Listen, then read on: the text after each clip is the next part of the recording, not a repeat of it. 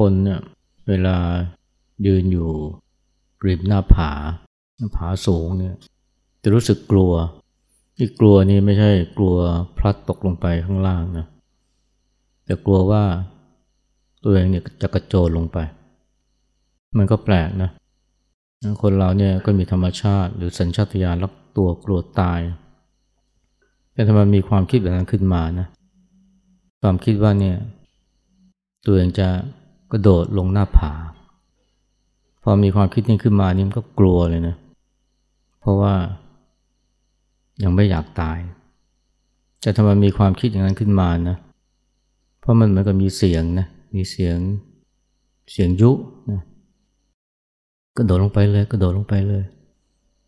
หลายคนเนี่ยเขาพอเจอเหตุการณ์แบบนี้เขาก็เลยกลัวขึ้นมาเลยกลัวว่าจะกระโดดลงไปจริงๆไอ้เสียงยุแบบนี้นี่มันก็จะว่าไปมันก็ไม่ใช่เป็นสิ่งที่พิเศษหรือประหลาดอะไรนะเพราะในบางสถานการณ์เนี่ยเราก็จะพบว่ามันมีเสียงยุที่แปลกๆยุให้ทำในสิ่งที่ไม่สมควรทำอย่างเช่นบางคนเนี่ยเจอกระเป๋าเงินนะหรือว่ากระเป๋าเอกสารซึ่งข้างในมีเงินเป็นแสนเป็นล้านเนี่ยมันจะมีเสียงยุนะว่าอย่าไปคืนเจ้าของหรือว่าอย่าไปแจ้งตำรวจเลยนะเก็บเอาไว้ดีกว่าคนที่มีเสียงยุแบบนี้เนี่ยก็ปกติก็เป็นคนที่ไม่ใช่ขโมยขโจรอะไรนะก็เป็นคนที่ปกติธรรมดาแต่พอมีทรัพย์จำนวนมากนี่อยู่ต่อหน้าแล้วก็ยิ่งไม่มีคนเห็นเนี่ยแม้ใจหนึ่งเนี่ยมันก็จะมีความคิดที่จะไปคืนเจ้าของหรือว่าไปแจ้งตำรวจแต่ก็มีเสียงยุบอันนี้เก็บไว้เป็นของตัวเองดีกว่านะเพราะยังไงก็ไม่มีใครรู้หรอกหรือบางคนอาจจะเจอแหวนเพชรสร้อยทองที่มีคนลืมไว้ในห้องน้ำความคิดแรกนี่ก็อยากจะเอาไปคืนเจ้าของแต่ก็ยังมีเสียงยุนะว่าเก็บเข้ากระเป๋าตัวเองดีกว่าอันนี้ไม่นับเนี่ยทุกคนที่อาจจะดูแลรับผิดชอบเรื่องการเงินแล้วก็พอเห็นหรือบังเอิญเกิดเห็นช่องโหว่ทั้งที่ไม่เคยทุจริตมาก่อนนะแต่ว่ามันก็จะมีเสียงยั่วว่าเนี่ยเราเอาเงินเข้ามาดีกว่าไม่มีใครรู้หรอกยิ่งคนที่ร้อนเงินอยู่แล้วนี่เสียงยุนี่มันจะดังมากแล้วก็ดังระงมเลยมันก็เป็นเสียงเดียวกับหน้าที่ยุให้หลายคนเนี่ยไปเสพยาหรือว่าลองกินเหล้าทั้งที่ไม่เคยนะเสียงยุในหัวของนักเรียนวัยรุ่นนะมันจะดังอยู่ในหัวของหลายคนเลยลองเสพยาดูสิเอาหน่อยนะแล้วก็จะมีเหตุผลนะมีข้ออ้างว่าครั้งเดียวเท่านั้นแหละไม่มีใครรู้หรอกหาประสบการณ์ดูจะได้รู้ว่ามันไม่ดียังไงบ้างมันก็จะมีเสียงหวานล้อมนะนอกจากเสียงยุแล้วก็มีเหตุผลหวานล้อมบางคนที่มีคู่มีแฟนหรือมีคู่ครองแล้วบางครั้งก็จะมีเสียงยุนะน่าจะมีกิ๊กนะหรือลองนะ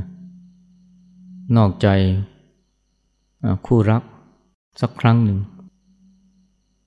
ทั้งที่อาจจะไม่เคยมีประวัติในทางนี้นะแต่ว่า จู่ๆมันก็มีเสียงยุเสียงแย่คนเราเนี่ยมักจะถ้าสังเกตดูมันจะมีเสียงยุทำนองนี้อยู่ในบางครั้งบางคราวมันเป็นเสียงยุที่ทำให้เราอยากจะลองทำสิ่งที่ไม่ดีหรือผิดศีลจะเรียกว่ามันเป็นเสียงยุของเจ้าตัวร้ายก็ได้นะในจิตใจของปุถุชนเนี่ยมันจะมีเจ้าตัวร้ายเนี่ยที่มันคอยยุคอยแย่อันนี้ไม่ต้องพูดถึงคนที่ติดเหล้าหรือว่าติดการพนันแล้วนะอันนี้เนี่ยมันไม่ใช่เสียงยุแล้วล่ะนะมันเกิดความโลภมันกลายเป็นความเคยชินเป็นนิสัยไปแล้วแต่เสียงยุที่ว่าเนี่ยมันจะเกิดคนที่ยังไม่เคยเรียกว่าคนที่เรียบร้อยนะไม่เคยทำสิ่งที่ไม่สมควรแต่ว่ามันก็จะมีเสียงยุเสียงแย่ลองทำดูหลายคนเนี่ยก็เผลอทำหรือว่าบางครั้งก็รู้สึกต้องต่อสู้นะกับไอ้เสียงยุเสียงแย่นี้บางทีมันก็ยุนะแย่ให้จ้วงจาบครูบาอาจารย์หรือว่ากล่าวความจ้วงจาบพระรัตนตรัยบางคนนี่บอกว่าเวลาไหว้พระสวดมนต์นี่กราบพระพุทธรูปเนี่ยมันจะมีเสียงยุเสียงแย่นะให้จ้วงจาบนะพระพุทธพระธรรมพระสงฆ์บางทีไม่ใช่แค่เสียงยุนะมันเป็นเสียงด่าจริงๆเลยเสียงจ้วงจาบจริงๆรวมถึงยุให้ต่อว่าพ่อแม่ต่อว่าครูบาอาจารย์แล้วไม่มีเสียงประเภทว่าคอยเสียมนะคอยเสียมเนี่ยว่าไอ้แฟนเรานี่มันจะนอกใจหรือเปล่านะดูท่าทางมีพิรุธทั้งที่เขาก็อาจจะไม่ได้มีอะไรผิดปกตินะแต่มันมีเสียงที่เสียมนะว่าเขาเนี่ยนอกใจเราหรือเปล่าหรือนอกใจเราละมั่งหรือว่าเสียมว่าเนี่ยเพื่อนร่วมงานเขากำลังหักหลังเราเขากำลังเลื่อยขาเก้าอี้เรามันชวนให้เราคิดไปในทางลบทางร้ายที่ทำให้หวาดระแวงคนนั้นคนนี้แล้วใครเนี่ยถ้าเผลอเชื่อเสียงยุเสียงแย่หรือว่าเสียงเสี้ยมเนี่ยมันก็ทำให้เกิดปัญหาขึ้นมากับคู่ครองกับเพื่อนร่วมงานพอไปคิดจริงจังว่าเนี่ยเขานอกใจบ้างหรือว่าเขากำลังเลื่อยขาเก้าอี้บางครั้งก็เป็นเสียงที่ทำให้เราเป็นทุกข์นะเพราะว่ามันชวนให้คิดลบคิดร้ายลูกหรือว่าคนรักเนี่ยกลับบ้านดึกหรือว่าไม่กลับมาบ้านสักทีผิดเวลามันก็จะคิดลบคิดร้ายหรือว่าเขาไปเที่ยวกิ๊กไหมหรือว่าเกิดอุบัติเหตุหรือเปล่าพอคิดแบบนี้เข้าโอ้โหมันก็เกิดความทุกข์เกิดความร้อนรุ่มขึ้นมาทั้งที่ไม่มีอะไรเกิดขึ้นเนี่ยในจิตใจของเราเนี่ยนะมันจะมีเสียงยุเสียงแย่หรือว่าเสียงที่คอยเสี้ยมนะให้เกิดความระแวงนะอยู่เป็นครั้งคราวหรือว่าอาจจะเกิดขึ้นบ่อยๆอันนี้เรียกว่ามันเป็นผลงานของเจ้าตัวร้ายนะที่มันซุกซ่อนอยู่ในใจของเราซึ่งบางครั้งก็ทำให้เราเผลอทำสิ่งที่ไม่ถูกต้องผิดศีลทำถ้าเราหลงเชื่อมันหรือบางครั้งก็ฉุดให้ใจเราเนี่ยไปจมอยู่ความทุกข์เนี่ย เช่นเวลาคิดลบคิดลายนะว่าลูกเราเขาคบเพื่อนไม่ดีหรือเปล่าเนี่ยกลับบ้านหรือเขาติดยาไหมหรือว่าเวลาเขาไปสอบเนี่ยสายสอบไม่ได้ทั้งที่ยังไม่ทันรู้ผลเลยนะแต่ว่าพอคิดไปแล้วมันก็ทำให้เกิดความวิตกกังวลเกิดความเครียดอันนี้ว่ามันเป็นเสียงที่ฉุดให้เราเนี่ยลงต่ำจมอยู่ในความทุกข์หรือไม่ก็บางทีเป็นเสียงที่คอยซ้ำเติมความทุกข์ให้กับเราเช่นเวลาเราทำอะไรผิดพลาดทั้งที่อาจจะไม่ใช่เรื่องใหญ่นะแต่มันก็จะมีเสียงดังอยู่ในหัวเนี่ยแกมันแย่มากนะทำไมถึงทำอย่างนั้นกับเขาทำไมถึงปล่อยปละละเลยทำไมถึงไม่ใส่ใจบางทีเราก็รู้ว่าเราทำผิดนะอาจจะทำผิดทำไม่ดีกับพ่อแม่ขึ้นเสียงหรือว่าต่อว่าท่านก็ไม่ได้ถือโทษโกรธเคืองอะไรแต่มันก็จะมีเสียงซ้ำเติมเราแกมันแย่แกเป็นลูกทรพีลูกอกตัญญูอย่างนี้นะไม่มีวันเจริญเนี่ยคิดว่าทุกคนเนี่ยนะก็คงจะเจอเหตุการณ์ทำนองเนี่ยนะเพราะว่าในใจของเราเนี่ยมันก็จะเรียกว่ามันมีเจ้าตัวร้ายเนี่ยที่คอยยุแย่คอยเสี่ยมคอยทำให้เราเขวคอยซ้ำเติมโบยตีตัวเราหรือว่าคอยฉุดให้ใจเราเนี่ยจมอยู่ในความทุกข์แล้วบางคนเนี่ยถ้าเกิดว่าจัดการกับไอ้เสียงเหล่านี้ไม่ถูกต้องนะเช่นคล้อยตามมันหรือบางทีก็พยายามต่อสู้กับมันต่อสู้อย่างไม่ถูกต้องนี่ก็เกิดเป็นทุกข์นะเช่นคนที่มีเสียงกลด่าพ่อแม่อยู่ในหัวเสียงจ้วงจับพระรัตนตรัยเนี่ยเราพยายามที่จะกดข่มพยายามที่จะปฏิเสธผักใสไม่ให้เสียงเหล่านี้เนี่ยเกิดขึ้นจะยิ่งห้ามนะมันก็เหมือนยิ่งยุยิ่งผลักไสมันก็ยิ่งต่อต้านแล้วสิ่งที่เกิดขึ้นตามมาก็กลายเป็นเสียงที่กล่าวหาโจมตีตัวเองว่าแกมันเลวไปจ้วงจับพระรัตนตรัยได้ยังไงไปคิดอย่างนั้นกับครูบาอาจารย์ได้ยังไงไปคิดอย่างนั้นกับพ่อแม่ได้ยังไงหนักเข้าไปใหญ่เลยบางคนนี่ถึงกับคิดฆ่าตัวตายเลยนะว่าฉันเป็นคนเลวโดยที่หารู้ไหมว่ามันเป็นเสียงของไอ้เจ้าตัวร้ายนะที่มันคอยสร้างความปั่นป่วนในจิตใจของเราต้องรู้จัก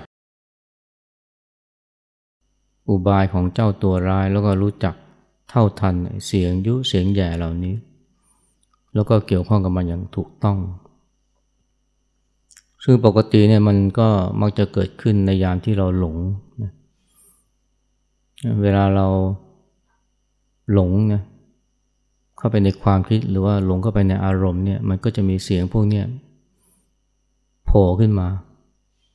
ทิ่มแทงเราหรือว่าชวนให้เราเขวหรือว่าหวานล้อมให้เราทำไม่ดีหรือว่าบ่อยตีซ้ำเติมตัวเองและความหลงเนี่ย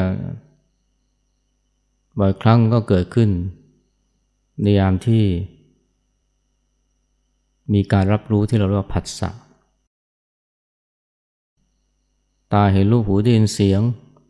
จมูกได้กลิ่นลิ้นได้รสหรือเมื่อมีเหตุการณ์เกิดขึ้นนะกับเราเนี่ยแล้วเรารับรู้เหตุการณ์เหล่านั้นพอรับรู้แล้วเนี่ยนะหรือพอเกิดผัสสะขึ้นมาแล้วเนี่ยหรือเกิดการกระทบขึ้นมาเนี่ย มันเกิดอารมณ์เช่นความกลัวเกิดความอยากหรือว่าเกิดความยินร้ายหรือแม้กระทั่งยินดีไอ้ตอนนั้นแหละนะที่ความหลงนี่มันจะเข้ามาแทรกและพอหลงความหลงเข้ามาแล้วนะไอ้เจ้าตัวร้ายนี่มันก็ได้ช่องเลยที่มันจะหาทางยุแย่เสี้ยมนะหรือว่าก่อกวนสร้างความปั่นป่วนในจิตใจของเรามันมีอำนาจเหนือเราก็เพราะเราปล่อยให้ความหลงมาครองใจและความหลงเนี่ยก็อย่างที่บอกนะมันมักจะเกิดขึ้นในยามที่เรารับรู้นะรูปรสกลิ่นเสียงสัมผัสหรือแม้แต่ธรรมารมณ์ที่เรียกว่าเกิดการกระทบหรือเกิดผัสสะขึ้นมาที่จริงเนี่ยเมื่อมีการกระทบหรือผัสสะเกิดขึ้นเนี่ยมันไม่จำเป็นว่าจะต้องเกิดอารมณ์เกิดความดีใจเสียใจเกิดความยินดียินร้ายนะหรือว่าเกิดความหลงเราสามารถจะรับรู้สิ่งต่างๆได้อย่างมีสติสติมันสำคัญมากนะเวลาเกิดการกระทบขึ้นมาแต่ส่วนใหญ่เราไม่ค่อยจะให้ค่าให้ความสำคัญกับสติเท่าไหร่พอไปรับรู้อะไรเนี่ยก็ปล่อยใจไปตามอารมณ์ที่เกิดขึ้นตามมาจากการกระทบนั้นเช่นดีใจเสียใจยินดียินร้ายพอใจไม่พอใจแล้วมันก็ตามมาด้วยความโกรธความกลัวความโลภและตรงนี้ก็เปิดช่องให้ตัว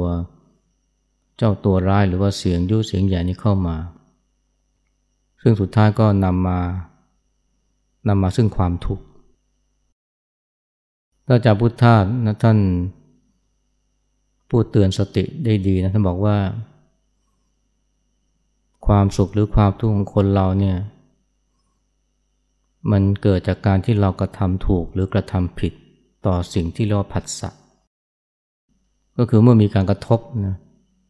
ตาเห็นรูปหูได้ยินเสียงถ้าเราทำผิดต่อผัสสะหรือทำไม่ถูกเนี่ยก็คือเราไม่มีสติ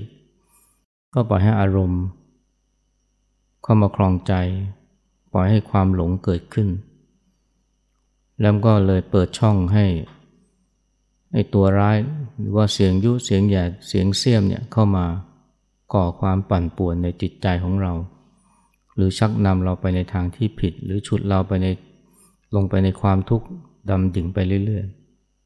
ๆเวลามีความทุกข์เนี่ยเรามักจะไปโทษสิ่งภายนอกนะว่ามันไม่ถูกต้องนะเช่นรถติดผิดเวลาเขาทำไม่ถูกเขาพูดไม่ดีหรือว่าไอ้เสียงพูดคุยเสียงริงโทนมันดังผิดเวลาผิดที่ผิดกาลเทศะคนเราเวลาทุกข์ใจเนี่ยโกรธหงุดหงิดไม่พอใจเนี่ยก็มักจะไปโทษสิ่งภายนอกว่ามันไม่ถูกหรือไม่งั้นก็ไปเอาถูกเอาผิดกับสิ่งภายนอกเอาถูกเอาผิดกับอารมณ์ที่มากระทบเหตุการณ์ที่เกิดขึ้นแต่ที่จริงแล้วเนี่ยนะมันเป็นเพราะเราทำไม่ถูกกับผัสสะหรือสิ่งที่มากระทบต่างหากความทุกข์ไม่ได้เกิดจากข้างนอกมันผิดนะแต่มันเกิดจากการที่เรากระทำผิดนะต่อผัสสะหรือว่าเราไม่มีสตินะเมื่อเกิดผัสสะหรือพูดรวมๆคือเราไม่รู้จักรักษาใจให้มันถูกต้องนะพอเราไม่รู้จักรักษาใจมันถูกต้องเราก็พอเกิดทุกข์ขึ้นมาเกิดความโกรธเกิดความไม่พอใจขึ้นมาก็ไปโทษสิ่งภายนอกว่ามันเป็นเพราะมันไม่ถูกต้องพูดไม่ถูกต้องทำไม่ถูกต้องนะแต่ที่จริงแล้วเนี่ยเป็นเพราะว่าเราไม่ได้รักษาใจให้ถูกต้องต่างหากหรือถ้าพูดให้มันชัดเจนไปก็คือ เราไม่รู้จักมีสติเมื่อมันเกิดการกระทบหรือเกิดผัสสะอย่างที่ท่านอาจารย์พุทธาว่าเนี่ยความทุกข์ของคนเราเนี่ยมันเกิดจากการที่เราปฏิบัติไม่ถูกต้องนะต่อผัสสะไม่ถูกต้องนะถ้าพูดให้ชัดเจนเป็นรูปธรรมก็คือไม่มีสติเมื่อเกิดผัสสะเมื่อตากระทบรูปหูได้ยินเสียงถ้าไม่มีสติมันก็เกิดความดีใจเสียใจเกิดความยินดียินร้ายเกิดความโกรธเกิดความหงุดหงิดแล้วเนี่ยมันก็นำมาซึ่งความทุกข์ทันทีหรือไม่ก็เกิดความทุกข์ตามมาเช่นพอเกิดความอยากได้ติดใจอยากได้ก็ไปลักขโมยเขาหรือไปแย่งชิงเขามาหรือว่าโหยหาอะไรอยากได้อันนี้ก็เกิดทุกข์ขึ้นมาแต่ถ้าว่าเรามีสตินะมันก็จะไอ้ความหลงหรือว่าถูกครอบงำด้วยอารมณ์นี่มันก็เกิดขึ้นได้ยากแต่พอเรามีสติพอมีความรู้สึกตัวนะไอ้มันก็ไม่มีทางที่ตัวร้ายหรือว่าเสียงยุเสียงแย่นี่มันจะมารบกวนจิตใจเราได้หรือถึงแม้ว่าเราจะไม่มีสติทันนะอารมณ์จึงเกิดขึ้นเกิดความยินดีร้ายเกิดความพอใจไม่พอใจเกิดความหงุดหงิดติดใจขัดใจ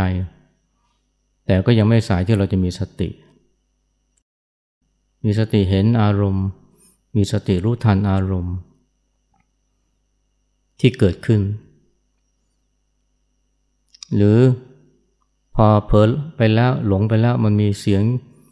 ยุเสียงแย่ตามมาเรามีสตินะก็ไม่ปล่อยใจให้คล้อยตามเสียงยุเสียงแย่มันจะหวานล้อมยังไงใจเราก็ไม่หลงเชื่อนะมันจะยุให้เราลองเล่นยาเราก็ไม่ทำมันจะยุให้เราทุจริตนะเราก็ไม่ทำมันจะยุให้เราโดดลงหน้าผาเราก็ไม่สนใจมันจะยุให้ไปดูคลิปโป๊หรือว่าไปมีกิ๊กมันก็เป็นสักแต่ว่าเสียงยุที่ไม่มีความหมายต่อจิตใจของเราอันนี้พอมีสติรู้ทันจนแม้กระทั่งมันมีเสียงด่าเสียงจ้วงจาบพระรัตนตรัยด่าครูบาอาจารย์เสียงตำหนิต่อว่าติเตียนพ่อแม่เราก็เห็นมันรู้ทันมันแต่ก่อนเนี่ยก็คิดแต่จะไปต่อสู้นะเอาชนะมันกดข่มผลักไสมันเพราะว่ามันเป็นสิ่งที่ไม่ดีแต่พอเรามีสตินะเรารู้จักวิธีที่จะดูมันเฉยๆนะอย่างที่ครูบาอาจารย์เรียกว่ารู้ซื่อๆแล้วมันช่วยได้เยอะนะคนที่เป็นทุกข์มากเพราะมันมีเสียงด่าพ่อแม่ตำหนิติเตียนครูบาอาจารย์หรือจ้วงจับพระรัตนตรัยเนี่ยไม่ต้องทำอะไรกับมันนะก็แค่รับรู้แล้วก็ไม่สนใจมันจะโวยมันจะวายมันจะบ่นยังไงมันจะพูดยังไงเราก็ไม่สนใจที่ทำกันได้เพราะมีสตินะถ้ามีสตินี่มันอดไม่ได้ที่จะไปสู้รบตบมือไอ้เสียงในหัวเหล่านั้นแล้วหลายคนก็พบว่าพอไม่สนใจมันนะแค่รับรู้แต่ไม่สนใจสุดท้ายเสียงก็ค่อยเบาลงไปแล้วก็หายไปในที่สุดแต่ก่อนที่มันจะเบาลงไปมันก็จะหาทางยั่วยุนะทำยังไงก็ได้เพื่อให้เราหันไปสู้รบตบมือกับมันแต่พอเราไม่สนใจเพราะเรามีสติในส่วนก็ค่อยจางหายไปการรับรู้ธรรมารมณ์นะมันก็เป็นผัสสะชนิดหนึ่งนะการกระทบนี่มันไม่ได้กระทบทางตาทางหูทางจมูกทางลิ้นทางกายแต่มันมีการกระทบทางใจเมื่อใจไปรับรู้ความคิดและอารมณ์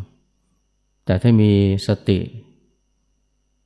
ในการรับรู้หรือเมื่อเกิดผัสสะที่ว่าเนี่ยไอ้ตัวร้ายหรือเสียงยุ่เสียงแย่มันก็ไม่สามารถจะมีอิทธิพลนะต่อจิตใจของเราได้และนี่เป็นวิธีที่จะทำให้ไอ้เจ้าตัวร้ายที่มันคอยก่อกวนปั่นป่วนชวนให้เราทำชั่วหรือว่าฉุดให้เราอยู่ในความทุกข์หรือคอยโบยตีซ้ำเติมเรามันค่อยๆหมดพิษสงลงไปอันนี้ก็ถือว่าเป็นเพราะเรารู้จักปฏิบัติถูกต้องนะต่อสิ่งที่เรียกว่าผัสสะอย่างที่ท่านอาจารย์พุทธทาสพูดต้องฝึกเอาไว้นะจะต้องเห็นความสำคัญนะว่าเมื่อเกิดผัสสะนี้เราจะปฏิบัติให้ถูกต้องได้อย่างไร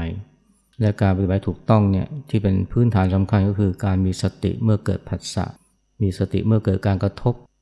ต่อไปเมื่อเกิดเหตุร้ายนะไม่ว่าจะเป็นเสื่อมลาภเสื่อมยศนะมันก็ทำให้ใจเป็นทุกข์ไม่ได้อย่างที่เราสวดนะในมงคลสูตรเนี่ยตอนสุดท้ายก็บอกเนี่ยเมื่อโลกธรรมถูกต้องแล้วหรือกระทบแล้วเนี่ยจิตไม่หวั่นไหวไม่เศร้าโศกไม่มีทุลีกิเลสอันนี้เป็นมงคลสูงสุดนะซึ่งเราเริ่มต้นได้นะด้วยการมีสติเมื่อเกิดผัสสะหรือมีสติเมื่อเกิดการกระทบ